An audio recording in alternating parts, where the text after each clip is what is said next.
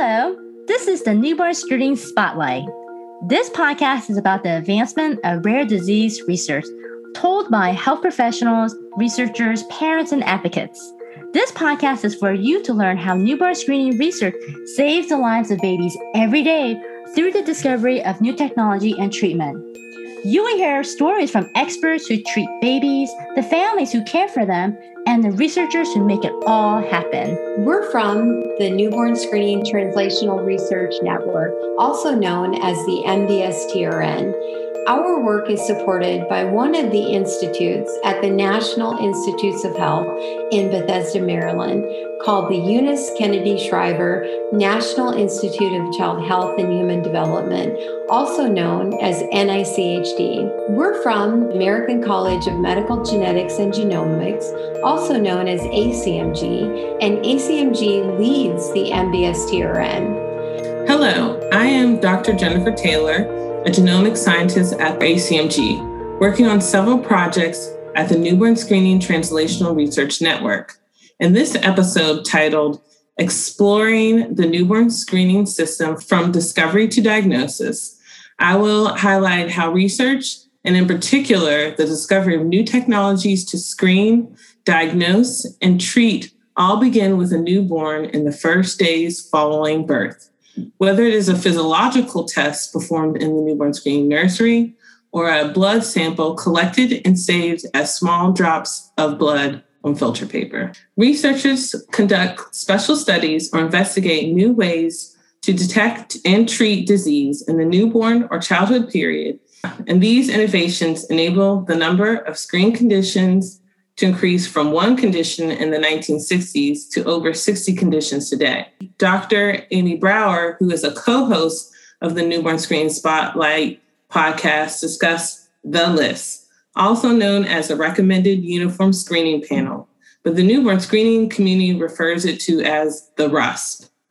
I encourage you to listen to the previous episode, episode four, titled Getting on the List to learn more about the process of nominating a condition to the RUSP. The RUSP contains many different types of conditions. There are thousands of genetic disorders, and research studies work to develop new treatments and new screening and diagnostic technologies that are needed to identify and diagnose infants with rare conditions. This is why it is important for scientists and clinicians to continue to work on newborn screening research because at the end of the day, the research is about saving babies through the early identification of newborns through screening. Research leads to an increase in the number of types of conditions that are part of newborn screening. The process of newborn screening informs the type of research projects and vice versa. Let's take a look at what happens in the first steps of routine newborn screening. When the mother delivers a baby, screening happens both in the newborn nursery and from a blood specimen collected on filter paper in the first days after birth and sent to the laboratory for testing. The blood specimen, also called a dried blood spot, is a very convenient sample because it is easy to ship to the lab. The majority of conditions are screened using the dried blood spot.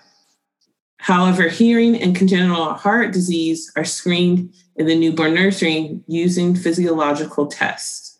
Information that may impact the interpretation of the dried blood spot is collected on the filter paper card and plays an important role in the analysis of the sample. The public health department has individuals who perform laboratory tests on the dried blood spot and team members who manage the results and follow up testing if follow up testing is needed.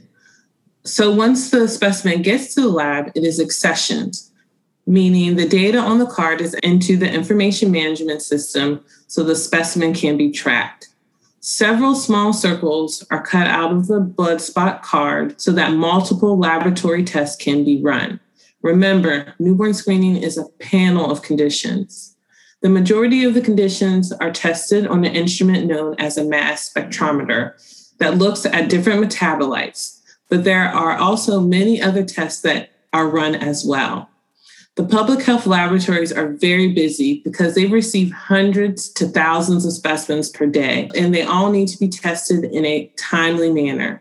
So, laboratories have set up very efficient workflows to test and send out screening results ideally before a child is seven days old. So, what happens to the results after the screening is complete? If all laboratory tests are negative, a report is sent to your pediatrician, usually within seven days after your child is born.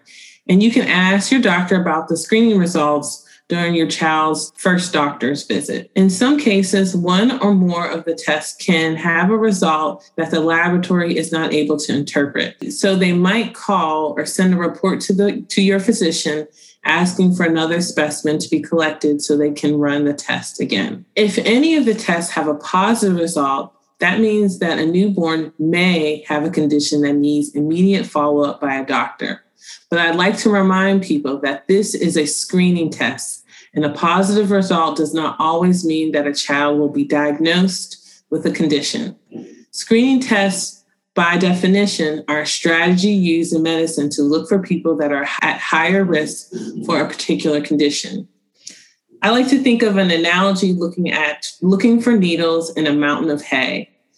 If you just sift through with your hands, it takes too long to find needles. But let's say you have a metal detector.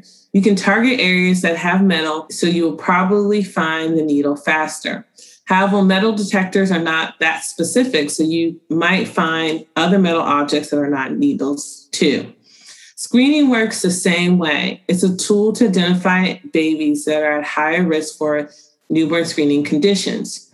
Say you live in a state where over 100,000 babies are born each year, and the newborn screening system is looking for a couple hundred infants um, with newborn screening conditions. It is important to note that a child who screens positive for a certain condition needs to be evaluated by a specialist that has expertise and diagnosing and treating individuals with a particular condition. The specialist may ask for specific laboratory tests called confirmatory and diagnostic tests to be performed. So, how do you know what conditions are being screened in your state? Although a federal advisory committee recommends a list of conditions for screening, each state, territory, and DC decides which condition to screen. NBSTRN created a tool called the newborn screening virtual repository of states, subjects, and samples, also known as NBS VR. This data tool is used to provide national and state level views of these policies and procedures. Using this tool, you can answers to questions such as uh, which condition to screen, whether and how to store residual dry blood spots, whether to obtain consent from parents for the use of dry blood spot, and whether to conduct long term follow up of diagnosed cases. Please check out our website at nbstrn.org. There are also other sources of information that you can visit for information about the conditions that are part of newborn screening. NBS Condition Resource on the NBSTRN website provides a list of conditions screened from across the United States and links to important information. There are also resources designed for parents and families. Genetic Alliance has a resource called Baby's First Test that prepares expecting parents for the newborn screening process. The Health Resources and Services Administration, also known as HRSA, has the Newborn Screening Information Center that provides information about the different conditions.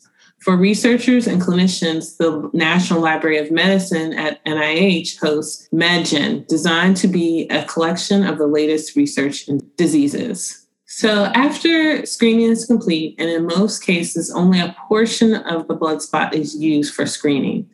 Many states store the leftover dried blood spot so it can be used in research and to improve the laboratory processes as well.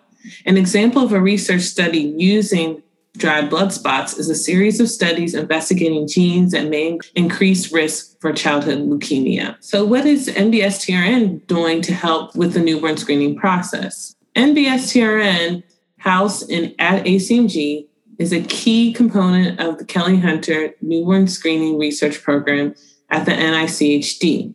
To help advance research in the newborn screening process, we host a monthly call where state programs who are conducting pilots, or conditions that are either newly recommended to newborn screening or candidates for newborn screening report their findings. We have a variety of data tools and resources on our website for researchers, healthcare professionals, families, and advocate groups and state newborn screening programs to advance newborn screening research. By facilitating the research, this enables secondary analysis on accumulated data. It supports efforts by advocates and parents to explain newborn screening through the nomination to the list and by helping to amplify your voice and support in newborn screening research. One effort that NBSTRN is involved in is the Duchenne Newborn Screening Consortium, which is a partnership between NBSTRN, Parent Project Muscular Dystrophy, and the New York State Department of Health to conduct a prospective pilot for Duchenne muscular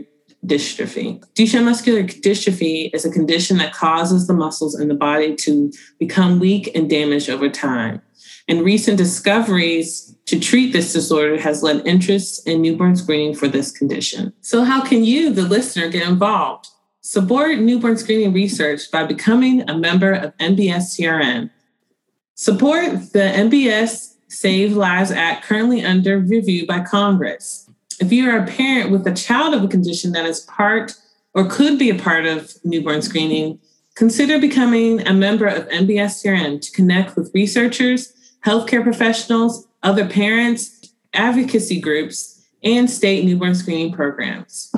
If you are a student, reach out and join the NBSTRN team for a focused internship. If you are a researcher, join NBSTRN to advance your ideas and accelerate discoveries by using our data tools and resources. If you are a clinician, we welcome your involvement as we work to realize the goal of newborn screening, saving babies through early identification and treatment.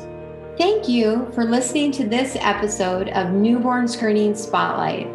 If you like our podcast, please subscribe and share an episode with your colleagues, friends, and family. Get involved. Stay informed. Help us advance discoveries. Together, Together let's, let's increase, increase, the impact of newborn screening research, research by listening to, to your stories. stories.